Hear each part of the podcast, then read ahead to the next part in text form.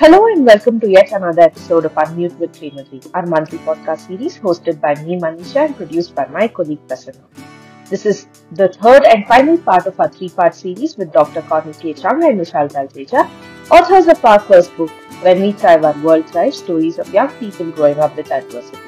So let's dive right in and figure out why you should read this book and why the need for such a book even exists. One very obvious answer, it's very well written and it has 20 deeply inspiring stories, beautifully captured in all their rawness without having to polish them up. They're real stories of real young people living amongst us while the young people were chosen largely from Bangalore. These could be young people living anywhere in the world. I think second, this is one way for us to create something that can act as young people talking to adults. These 20 young people featured in the book are talking to adults, and giving us one more opportunity to listen to them, giving us one more opportunity to reflect on the choices that we make about young people or how we see young people and reframe our own labels, beliefs, prejudices, biases about young people, especially those that grow up with adversity. So here's an amazing opportunity if readers want to reframe what they think and believe about young people. A third, our education systems are in a crisis, have been in a crisis for a few decades now. And across the world, there are many sincere, bold, ambitious attempts to transform education. And this book is a contribution to those efforts. It's one more contribution to those efforts. So one more almost cry for help that our education systems are failing our young people and are failing our young people miserably. But there are ways that have been tried, practiced. There's research that's telling us that there are different ways to help young people transform their lives. There are different ways to design learning ecosystems. There are different ways to build relationships in learning with young people. There are different ways for us as adults to show up for young people, whether in formal learning systems or informal learning systems. So this book is a contribution to that. But here are some approaches. Here are some ideas that have worked over 20 years of work. And possibly they might work for you in your context. This book is for parents. It's for parents to also reframe their ideas of their role as parents in the life of a young person, and what they should be demanding from education in the 21st century, not whether my child got homework or today or not, but really the question of, is my child learning to be kind? Is my child learning to help another human being? Is my child learning to support the local garden? Is my child making friends? Is my child being creative? Is my child looking at the future with a sense of purpose and hope and looking to make it better? Is my child building character traits that will help my child become a better human being? Right? So shift the questions that we are seeking from the education system as parents. So there are many reasons for everyone to read this book. And I do hope that it does reach as many people as possible, and each one of them find inspiration in this book. I would say read the book if you're curious about, you know, how young people from backgrounds of adversity can thrive and really defy the odds of what people say and research says are challenging about growing up in adversity. I would say read a book if you want a dosage of hope and joy at being having the privilege of seeing the journeys of young people who have been able to thrive in spite of their backgrounds of adversity when they have been accompanied on their journey by supportive and caring adults.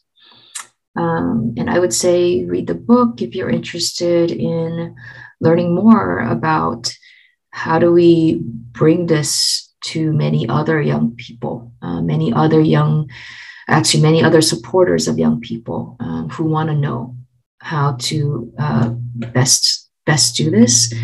I would say read the book if you're interested in being inspired, because again, as Michelle said, this is not a kind of a glossy book either. It really talks about the kind of patience and grit and determination and creativity and humility and generosity and flexibility that it takes to support our young people. But at the same time, the rewards that come from it. And so again, if you hear or read about the stories of young people who are now leaders in their communities and how they were able to take what they received from supportive, caring adults and pay it forward by becoming supportive, caring people themselves to their families and to their larger communities at hand, you'll see how education is really an investment of the best kind, in that it should multiply, right, the efforts of a single teacher investing into the lives of his, her, or their students, who then in turn will then invest into the lives of their children and their communities and their families and so on and so forth. So you'll see all of that in the book.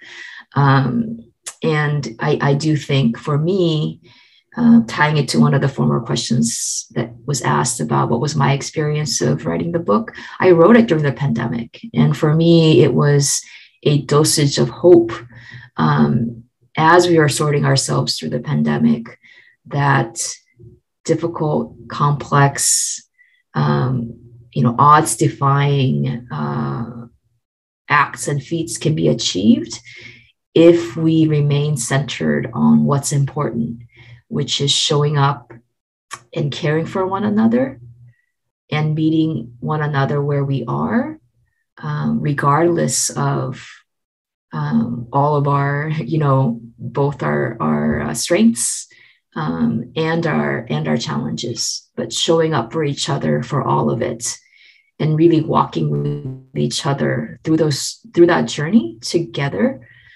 whether it's in on a one-to-one basis, or in a very localized context, or in, again, as I said before in one of my answers, as a global community of scientists trying to solve a problem that none of us had seen before in the form of a COVID-19 virus.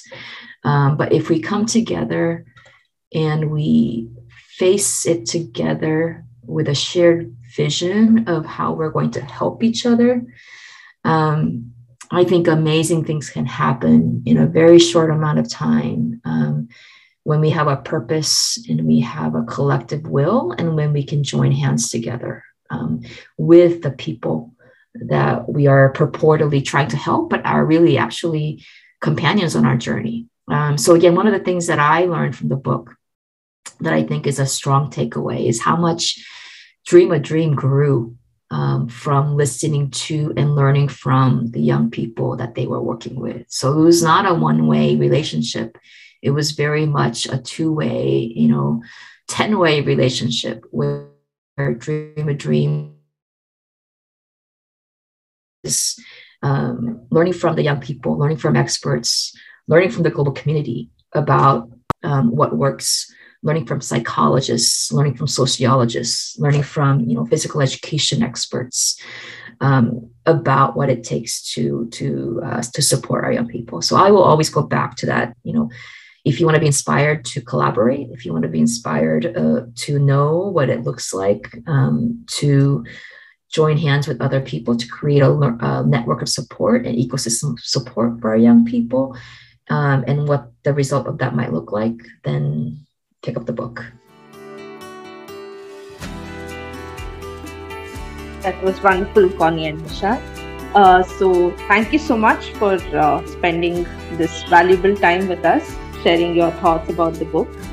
And also, we hope our listeners take away enough inspiration to, show up for each other and also for the young people in their communities.